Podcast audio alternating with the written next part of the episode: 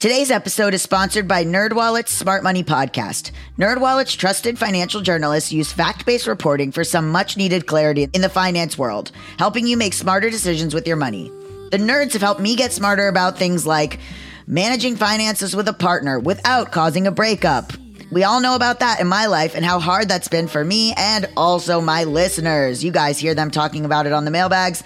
It is hard to manage finances with a partner putting away money for retirement since I'm not going to be doing this podcast forever. Sorry. I guess I could, but retirement is huge for me. I am deeply focused on it right now. And planning for my tax bills so I don't dread April every year. Taxes are a doozy, and it's always changing. How do you know what to do? Listen to NerdWallet's Smart Money Podcast on your favorite podcast app. Future you will thank you. You got problems that you ought to be concerned with. Don't know how you're supposed to earn it, or what to do with it, or how to keep it. You're a freak with a dark, shameful secret. But you're not the only one. Your hidden financial fears with a blast of sun. Now your healing has begun. It's bad with money with Gabby Dunn. Hello, I'm Gabby Dunn, and this is Bad with Money. Are you happy? What would it take to make you happy? How much money would you need to have? In some cases, for Americans, as your salary increases, your happiness increases, obviously, but unfortunately, at a certain point, the high levels off. Oh, money works. Believe me, money works, but once you have enough money to be comfortable, as people euphemistically put it, more money won't actually tangibly statistically make you happier. But but wait, that's that's not the dream we're sold. Once you have 1 million, why not try to have 2 million or 3 million or 10 million or 30 million? Why not keep going until you're a billionaire? Surely there's no room for unhappiness when you're swimming in gold coins. You can just stuff dollar bills into the cracks in your life and ignore social connections, or sleep, or even loving your day to day work. Our guest this week is Dr. Laurie Santos, a cognitive scientist and professor of psychology at Yale University. She is also the host of the podcast, The Happiness Lab. Laurie is an expert on happiness. She teaches a class called The Science of Well Being. So I absolutely had to have her on to break down not whether or not money buys happiness, but what areas of our lives require money to be happy and what areas do not, and why we often confuse the two. I'm not interested in studying a concept that low income people know to be reality. I am interested in learning and conveying the truth about what gratitude and friends and mindfulness and blah blah blah can fix, and what basic human needs have to be affordable or free before we can even use the word happy. Look, this podcast does not deal in hypotheticals. I've heard from my listeners, from all of you, that too many financial shows try to convince you that money won't change your state of well being. So let's go into this interview with that answered. Yes! Yes, of course it does! Now, how do we deal with everything else? Plus, monkeys. Yes, you heard me right, monkeys. Keep your ear to the banana phone, folks. Stay tuned.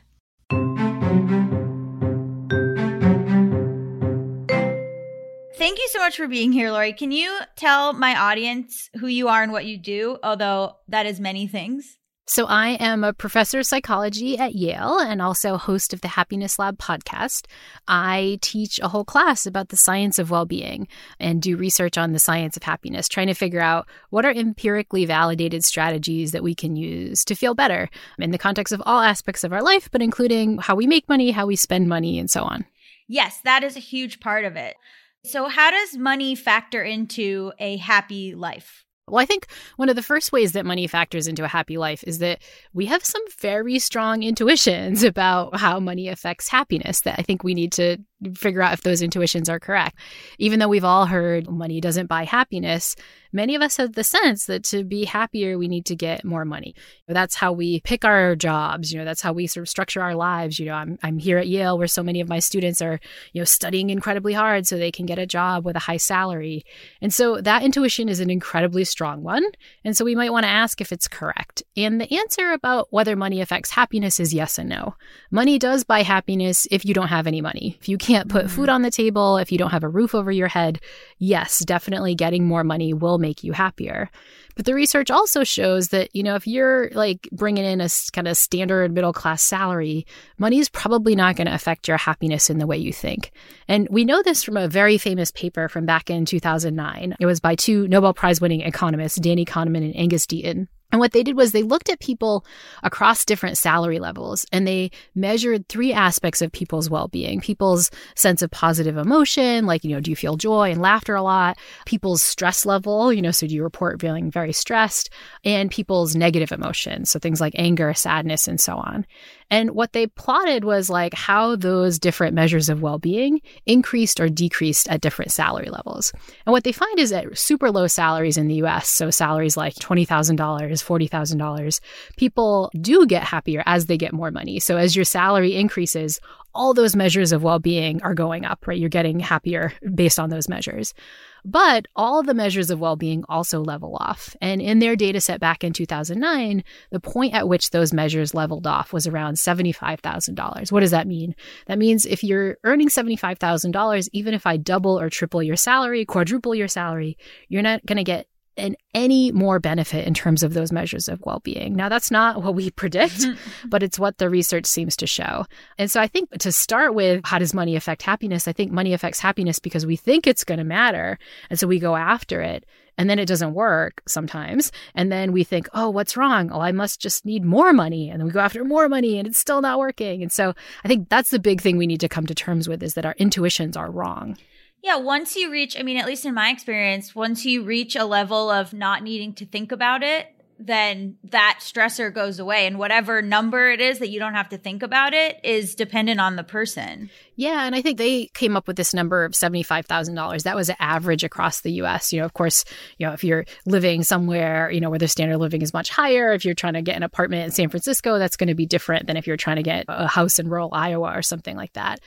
But even with that variation, the research suggests it's it's just not the level that we think. I think that's the problem is when you don't have to think about it anymore, those stresses go away. But the salary level we think is the point at which we don't have to think about it. You know, we put that in the like, you know, you know, 10 million Mhm. category. It's actually much lower than we think. So, is it possible to achieve happiness without financial security? Again, I think what the research shows is that there are lots of ways you can boost your well being, but it is true that if you don't have any money, if you don't have financial security, again, if you're kind of under that 75K level, the research shows that getting more money will make you a little happier. I, I think the thing to recognize, though, is that so will lots of other things. You know, so will taking time for social connection, so will taking time to be present, so will increasing gratitude in your life, so will just getting more sleep. And so, depending on your salary level, there might be a marginal effect of money on happiness. You still probably will get a bigger effect by focusing on other stuff. And sometimes when you focus on money, it's an, at an opportunity cost of that other stuff. I mean, I look at my Yale students who are so obsessed with grades and they're giving up things that really will matter for their happiness, like their social connection, Mhm. their sleep, and so on. And so I think if we're using money to go for happiness, we're often doing it the wrong way. Yeah, that's sort of the thing that you talk about that's like getting caught in golden handcuffs, right? Feeling trapped in this job you hate because it's paying a lot of money. Yeah, and I think this is one of the reasons I think that more money doesn't make us happy is that as we get more and more, you kind of need more and more. You know, now you're locked into a house that Mhm. you have to be paying the mortgage on. Now you're locked into a job that you might hate, but the act of leaving that job means, you know, you're giving up salary and you can't afford your gym anymore or your yacht or whatever it is, right? And we also know that money comes with more problems. One of the coolest interviews I did was I interviewed this guy, Clay Cockrell. He's a psychologist to the incredibly wealthy, a wealth psychologist, as he calls it. So his his clientele is only in the like 0.0001%. And first of all, he has clients, right? And their problems are really striking, right? Because they'll say things like, I feel worthless. I'm only at $500 million. If only I could become a billionaire, then I'd really be someone in life. Or their problems are like, oh, I don't have a place to park my yacht, right? Mm-hmm. You know, there, there was like the 90s Biggie song of like, more money, more problems, mm-hmm. right? And I mm-hmm. think Clay is seeing that. We have to realize and be honest with ourselves about, you know, the kinds of things that money really can help with and the kinds of spots where more money isn't going to do what we expect it to do for our well being. Yeah, I think the problem of where to park my yacht is different than the problem of I don't know that I'm going to be able to pay rent. So it's interesting. Exactly. I mean, to me, when I didn't have any money, I was stressed out all the time. And then now I really have to gain perspective in the sense that, like, I'm filling out a ton of tax forms and I'm upset. But like that's different right. than I don't know if I can do laundry ever again. Totally. And I think that's a couple things that I think the science really suggests you can do to improve your well-being, right? One is the kind of technique you're almost mentioning, which is a technique that scholars call negative visualization. When you're filling out your tax forms, you're like, "Oh, this is really frustrating." A quick negative visualization of like, "But how frustrated was I when I couldn't put a roof over my head?" Right. You know, when I was worried the tax collector collectors are going to call all the time because I didn't have money to pay mm-hmm. them, right?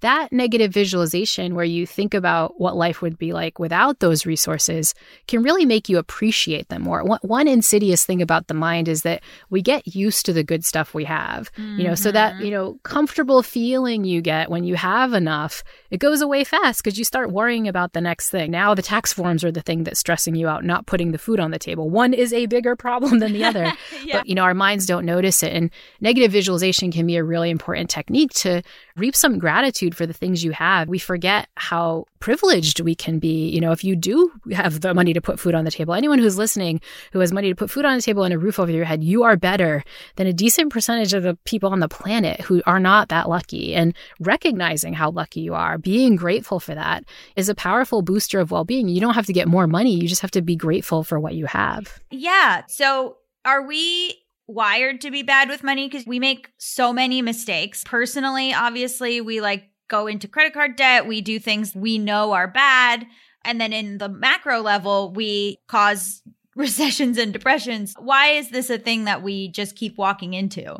Yeah, I think part of it is that in so many ways our mind just has bad intuitions. And not, it's not like we're trying to like be miserable. We just kind of prioritize the wrong things. We make lots of mistakes. And and I think with money there are a bunch of mistakes we make. So one mistake we make is that we think that the thing that will make us happiest is spending on ourselves, ah. right? And I think this is just part of the culture. Self-care, treat yourself. And, and I experience it too. If I have a bad day, day, I'm like, today's the day that I'm getting a nice meal, or today's the day that I'm getting, you know, a manicure pre COVID. Mm-hmm. You know, where mm-hmm. you and I are talking in the midst of this pandemic, spending is a little different, but we think spend on ourselves, self care. But the research shows that you actually get more bang for your buck if you spend on other people than if you spend on yourself. One study walked up to people on the street, handed them some money, and then told them how to spend it. This is work by Liz Dunn and her colleagues at the University of British Columbia. And she says, here's 20 bucks, either do something to treat yourself, or here's 20 bucks, do something nice for somebody that you know, or just some stranger on the street. And she calls people at the end of the day and she measures their happiness. And what she finds is that people who spend on others are actually happier than people who spend on themselves.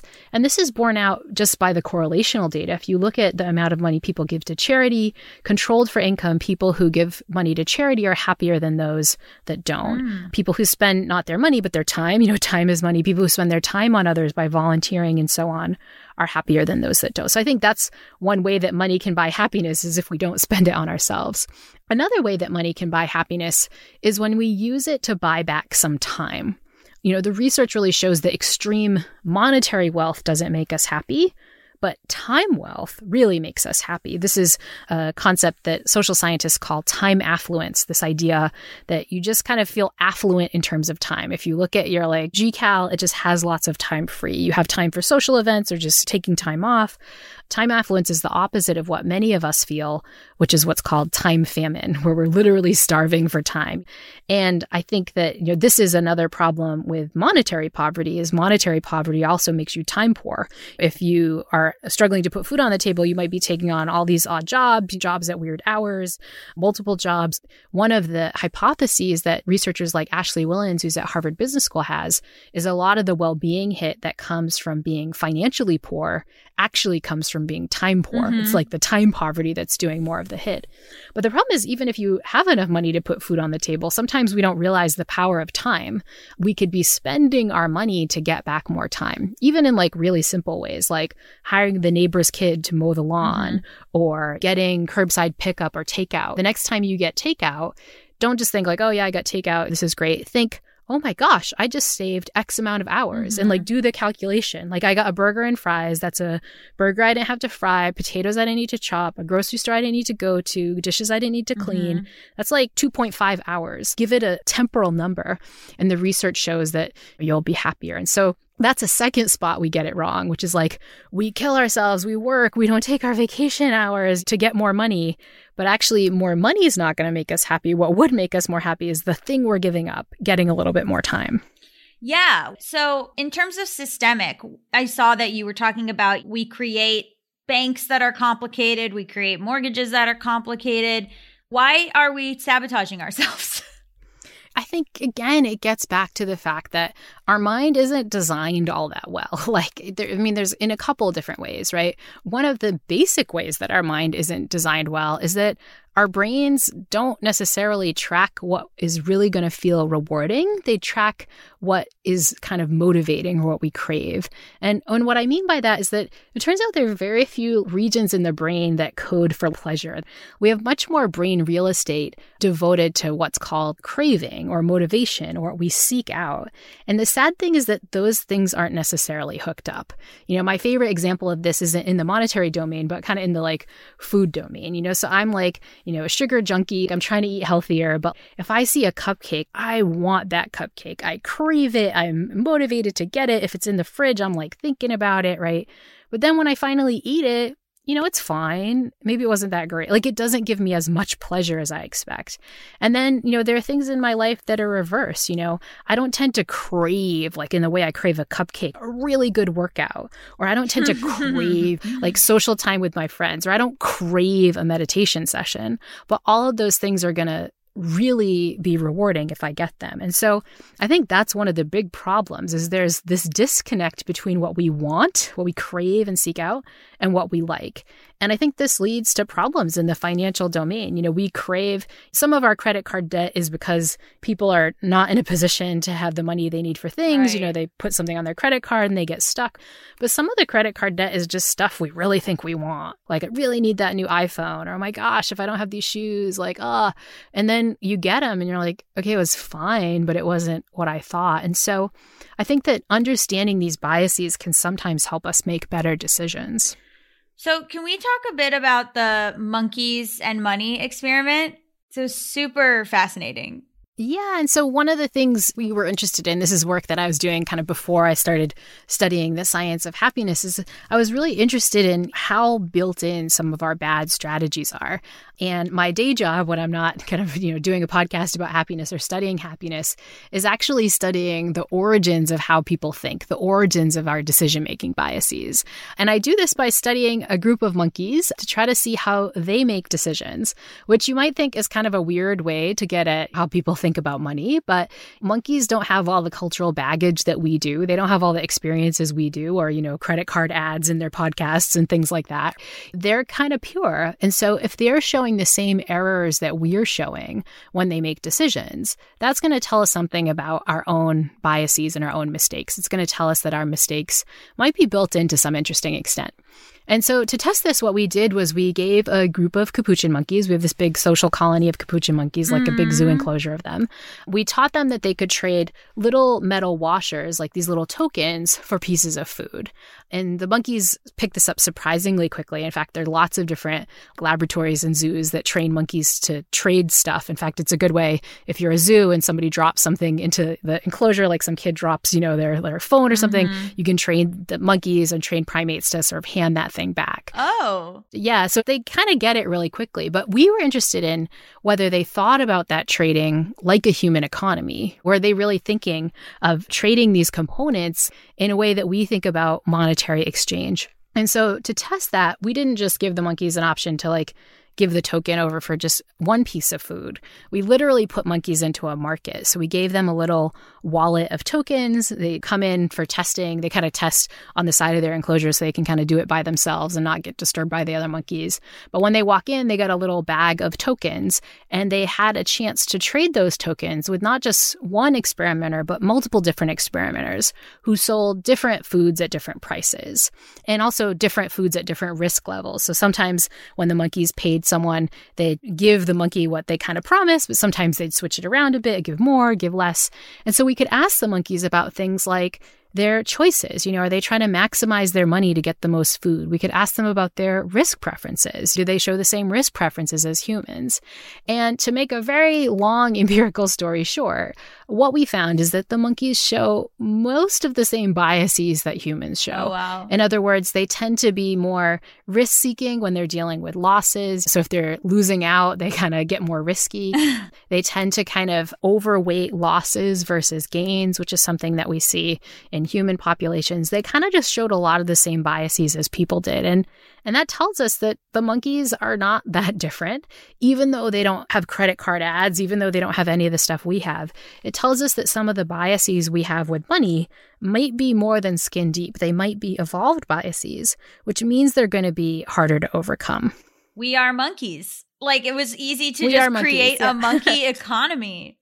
Yeah, surprisingly easy, which I think, you know, is cool, but it also suggests that we might be using older parts of our mind to make these decisions, right? You know, every time you, you know, sign up for a new credit card or fall prey to that sale price, like, you know, you're using parts of your brain that evolved back in the monkey days, back in the days when we shared a common ancestor with the monkeys. And and that means that those biases might be in some ways unconscious. It means that those biases might be really hard to overcome. You might need real structures and situational help to overcome those biases.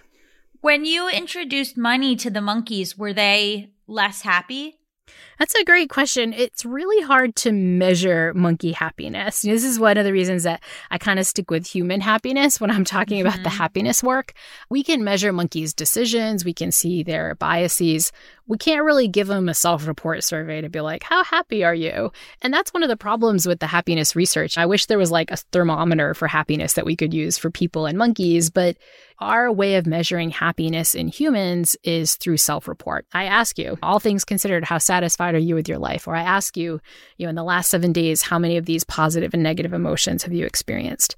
kind of hard to do that with a capuchin monkey. And so we weren't really able to look at their happiness directly. Were they more stressed out though? I think we didn't really see much stress. One of the interesting things we saw, which was kind of cool, is that one of the ways the monkeys weren't like humans is that you might think that when you gave the monkeys some tokens, that that would interfere with the social structure the monkeys had. So this species of monkeys has a really strict dominance hierarchy. There's like an alpha male. He's like at the head. You know, he gets access to all the, the resources. Mm-hmm. He gets access to all the females he wants to mate with and so on. You might think if we made one of the low ranking monkeys really rich, mm-hmm. like all of a sudden, you know, things would shift. And this was kind of cool because, you know, what we found was that that really wasn't the case. In fact, the low ranking monkeys didn't really take the tokens as much, or they were kind of scared to take the tokens and buy food when any of the high ranking monkeys were around. So, what we found is that the monkeys have their own system for who gets access to goods and services. and our little token economy that we built in didn't really change that around very much.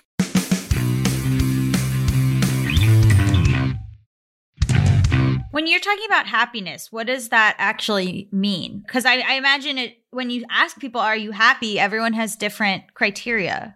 Yeah. So I mean, there's probably a billion definitions of happiness, mm-hmm. right? You mm-hmm. know, at the outset. But when social scientists are measuring it, they're they're talking usually about two things. They mean this idea of being happy in your life and being happy with your life. So being happy in your life is just your answer to the question, you know, how many positive versus negative emotions you're experiencing. I want to know, you know, how often you experience laughter and joy, and I want to know how like less often you experience things like sadness, anger, and so on. We don't want you to have zero negative emotions because that wouldn't be the human experience, but we want that ratio to look pretty good. That's being happy in your life. Being happy with your life is a separate question. It's about meaning and your satisfaction and your purpose. It's the answer to the question, all things considered, how satisfied are you with your life? And it's worth noting that those two measures can dissociate. My dean, who lives in the college here with me where I work at Yale, she and her wife just had a newborn baby. And she's pretty happy with her life. You know, oh my God, the new meaning of having your first child, that's amazing.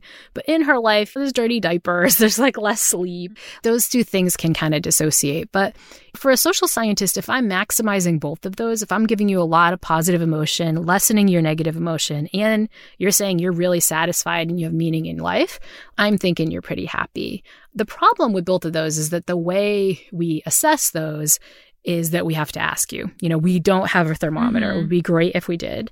And sometimes if you look at these self report surveys, they can feel not like a real scientific instrument. It can feel like a BuzzFeed quiz or something.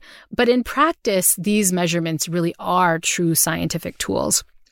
So, we're talking about self care and the way that it sort of goes towards short term fixes versus long term fixes, which I totally get. I just want to get this thing right now and I'll feel so much happier.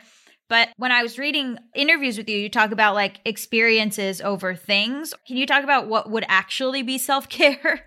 Yeah, yeah. I think this is another spot where we could be spending our money better. We talked about we spend on ourselves when we could spend on other people. We don't realize that we should be using our money to buy time. And oftentimes we spend too much time to get more money. But you've just mentioned two other domains where I think we get it wrong. One is this domain of thinking about material things versus experiences. Mm-hmm. We think buying material things better some ways because it's going to last. If I spend my money on a new pair of shoes, that's going to last. Whereas if I go to a concert, that's going to be over in a couple hours. But it turns out that psychologically, that's kind of a bad thing when it comes to our happiness because of this idea that we get used to stuff. Like when you buy a new phone, it feels like a new phone and it's really exciting at first, but like two weeks later, you're just kind of used to all the new features. It's like not that exciting. Whereas an experience, something like a concert or say you go on a vacation, that goes away but that's kind of good for your happiness. The other thing we know about experience is that they tend to be social. And we know that happy people tend to be more social. You know, be- feeling lonely is a huge hit on your happiness. And experiences tend to be the kind of thing we do with other people. If you go to a concert or go on a vacation, you often do that with another person. Mm-hmm. And even if you do it by yourself, it's the kind of thing you can talk about.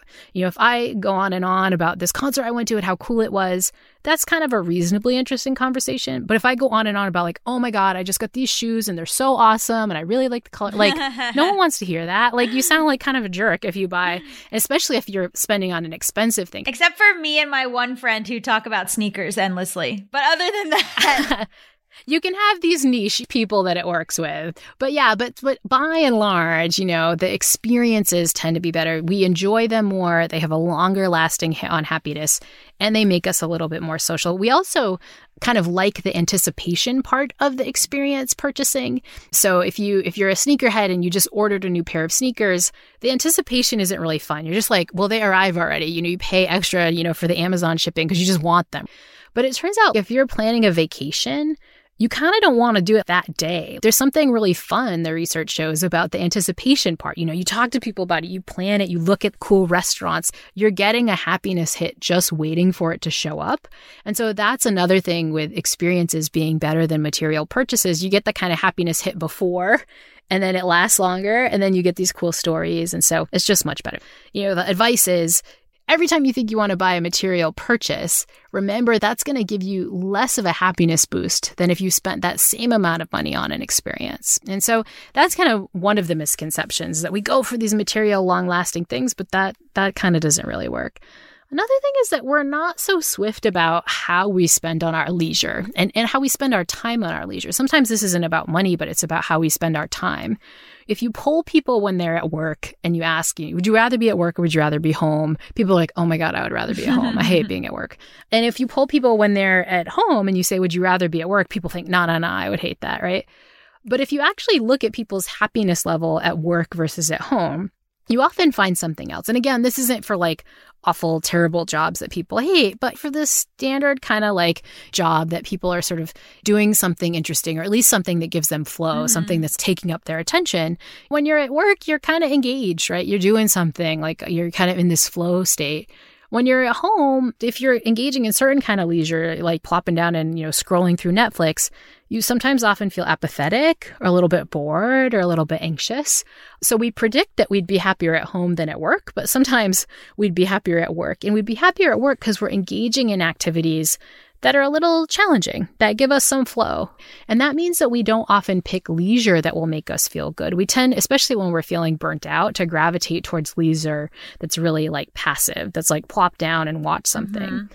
But again, the science shows we'd probably be better off if we kind of challenged ourselves, like learn a language, mm-hmm. pick up a new instrument, even engage in a video game, right? Where you're like doing something and like going up levels or something.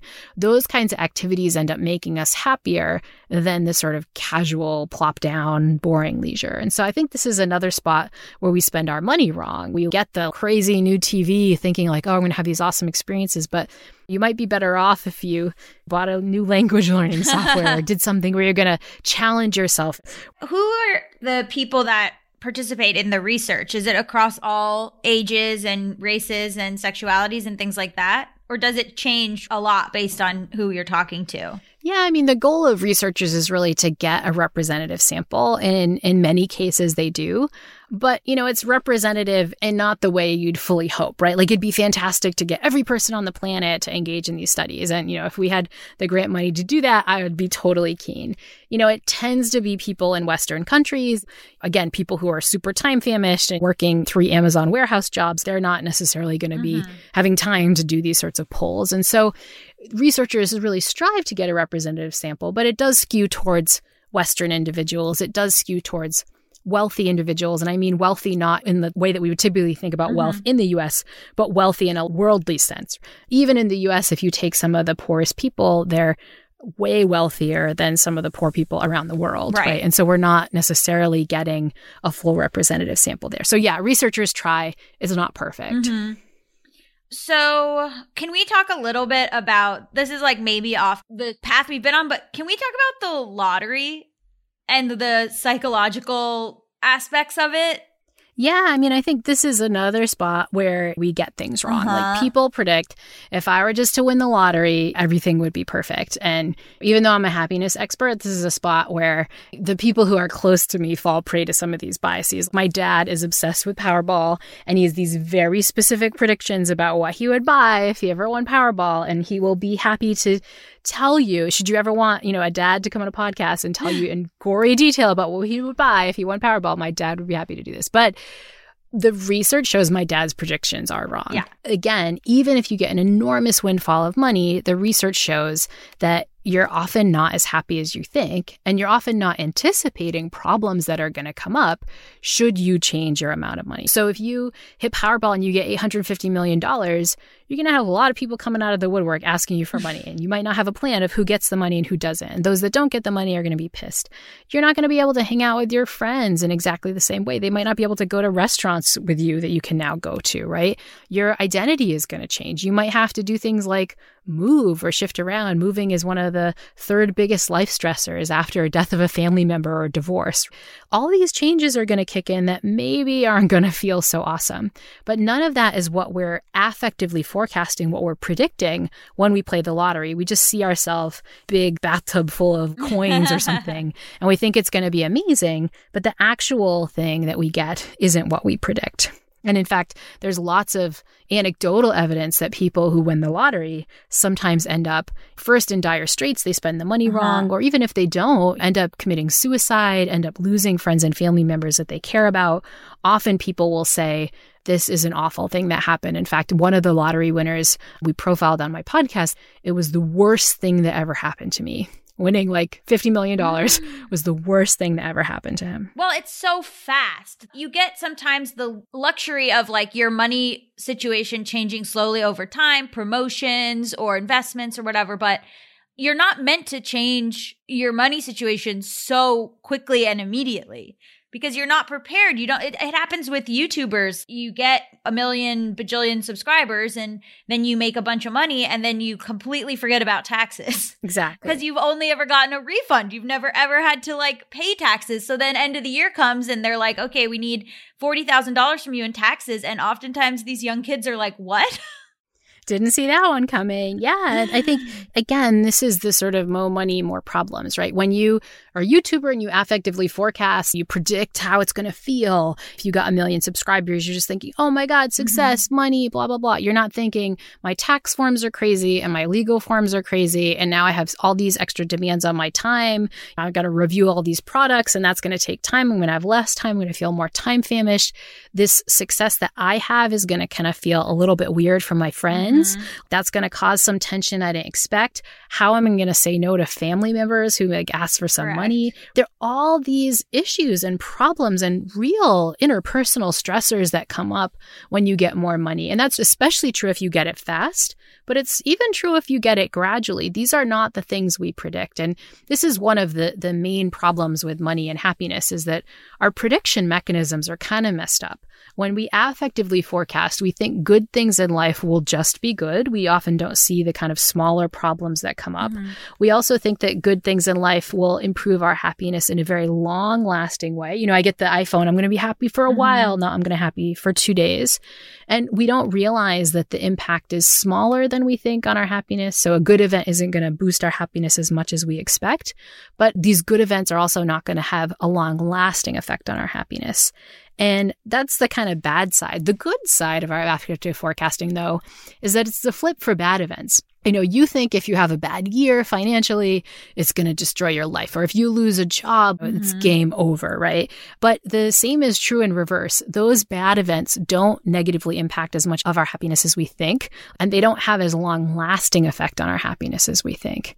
So the guy on my podcast who said it was the worst thing that ever happened to me, it was in my episode, The Unhappy Millionaire. I paired this story with a story of another person who said, it really was one of the best things that happened in my life. I wouldn't change anything. Mm-hmm. And this was someone who was horribly burned in a tragic accident, lost the use of like his arm and legs, lost his job, and had to kind of figure out how to relive life. And he was like, This was an awesome thing. You know, it changed my life in a positive way. It's not what we predict, but that's because our mechanisms for predicting are just really way off. Wow. So I also think about like people listening who are struggling to pay rent or who who are not are figuring out like how to help family members when they don't have a lot of money. So you're saying when they reach a certain point, it won't matter like the compounding of it. We had a woman on talking about building wealth and she was saying that it's really personal. There's no metric of once you reach this number, you'll be happy. It's like for some people having $5,000 would be the wildest, most life changing thing versus someone who's like, I need a million dollars to feel safe. Yeah, yeah. And I think for those folks, finding ways to prioritize getting your finances in order, that situation will be one where your happiness is more positively impacted. But I think the other thing to recognize is that even if you're in that situation where like, oh my God, $5,000 would completely change my life, which is a lot of people, right? I was talking about the millionaires and that you need your yacht spot to park. You know, those are very, very few of the people who are listening to your podcast. Most people are in the other category, right? But if you're in that category, one thing to recognize is, yeah, getting more money is one path, but it's not the only path. Trying to give yourself a boost of gratitude on a regular basis is another path that can improve your happiness. Just writing down two to five things you're grateful for every night is a significant boost of your happiness that's about as significant as like kind of going up in that salary thing. It's not what we expect, but what, it's what the data suggests. Making sure that there are ways you have free time, improving your time affluence versus your wealth affluence. Another great way to boost your well being. Again, a lot of the problem, the, the well being hit we get from not having money is not having enough time. It's dealing with negative emotions, finding strategies to navigate your negative emotions. You know, if you're stressed about money, anxious about money, getting more money will solve that, but also finding ways to deal with those emotions. Because again, even when you get more money, it's not like the anxiety and the stress are fully going to go away. It's going to lock onto some other thing. So, can we talk a little bit about social media? Because sometimes I'll be feeling completely fine, and then I'll go on Instagram and I'll see someone has posted about having something, and then I feel awful for the rest of the day. Yeah, yeah, yeah. Well, you're not alone. You know, social media is not the greatest thing for our happiness. I think it could be. I mean, I think one thing we forget is that social media is a tool. We could use it in lots of ways. We could use it to, you know, I don't know, post things we're grateful for mm-hmm. or do that negative visualization about how lucky we are, right? But we tend not to use social media like that. We tend to use social media in a way that makes us feel less grateful, more cravey. Our little craving mechanisms get activated anytime we see stuff. So if we see you know, someone with the nicer sneakers than us or someone with a nicer house or a better vacation, we tend to want that. And so I think one strategy for dealing with social media is to take a moment to mindfully notice about how it's making you feel. If it's kind of making you all cravey, that might be something to sort of think about. I've recognized this with my own social media use and other things too. You know, I'm here at Yale University, which is nearby to New York. Kind of pre COVID, I would often go to New York and sort of walk around. And I watch myself even just being around other people and getting like cravier. Mm-hmm. Like, oh, my shoes aren't as cool. Or like, oh man, I wish I had this stuff. And I was like, wait a minute. Like two hours ago when I was in New Haven, I wasn't thinking any of this stuff but now like my mm-hmm. life isn't good enough. What? So I think it's worth watching the kinds of things that activate your social comparison.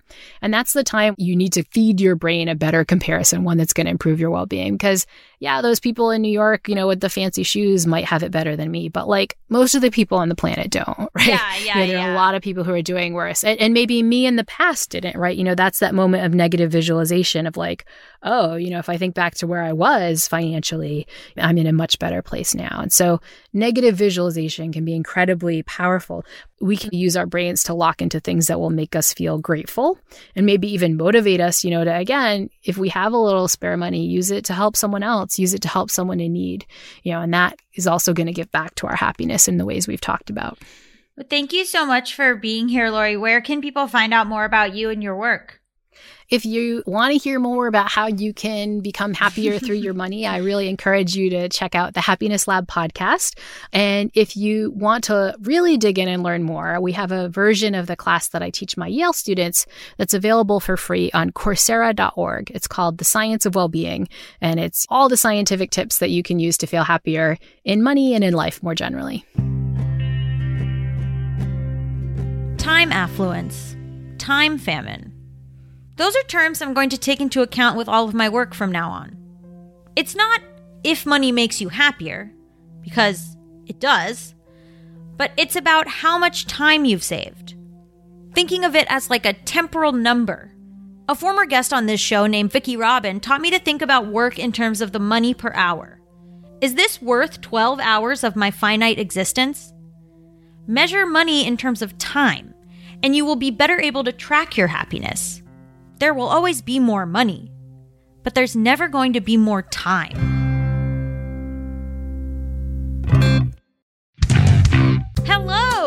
Welcome to Dear Gaby, the segment at the end of the show where I read your emails and reviews on Apple Podcasts and also listen to your voice memos and voicemails. You can reach me at 877 474 4040. Please call in. I love hearing your soothing, beautiful voices. And you can also email me at gabbyisbadwithmoney at gmail.com. You also send some very, very thought provoking emails, so I appreciate all of them. You've given me a lot of ideas for next season. So please, please, please write and call in. Here's an email from Anonymous. Hi, Gaby. Looks like you've left Twitter. Good for you. So, sending this via email. I have left Twitter. I had to for my mental health, probably other people's mental health as well. Re episode Intro to Investing from April 21st. Now that I'm comfortable money wise, I give a chunk of money away. I got a recent 10% raise, literally because I found out about gender pay inequity at work, but that's another story, lol. That is another story. Please write that story in. And I decided to give away most of that raise. About half goes to recurring donations, mostly 501c3s, which I always check Charity Navigator first. That's a good, actually, yes, that website, Charity Navigator, is a great recommendation. I don't own a home or have kids, so I will likely never itemize, so tax deductible doesn't matter. This person says, I'm happy to send my list if that would help anyone who feels overwhelmed. So, yes, please send your list. The other half goes to random direct giving, like you mentioned GoFundMe's, Venmo, cash for houseless people in our area. I track that via a spreadsheet, both so I don't go over the amount, but also to make sure I donate what I allocated. And then I, I really like this part. I'm a leftist, so I always will never be a boss or a landlord. Feel free to read this on air, but don't use my name. Thanks and great podcast as always. Blank. Okay, now we have a voicemail from Casey. Hi, Gaby. So, my question is about ethical investing. How? How do you do that? Please help. I know. I'm one of those like one in a million lottery stories where I had an estranged relative die and leave me quite a bit of money. Spooky. And as much as I feel the shame and regret of having money that I didn't earn from somebody I didn't really know, I also have shame and regret that that money was built on very yucky stuff like investments in, you know, big oil companies and Amazon and all the rest. Oh, no. So I'm trying to find out what I can do with this money and try to invest it in something that would be like sustainable energies or like social responsibility things. Um, I just don't really know where to start. And the money's being managed by like a gross Wall Street bro. And if I told him, like, I want to invest in renewable energies, I just feel like I'm going to be judged. So I kind of need support and help. How do I do it? Where do I go? Thanks. Bye. Okay.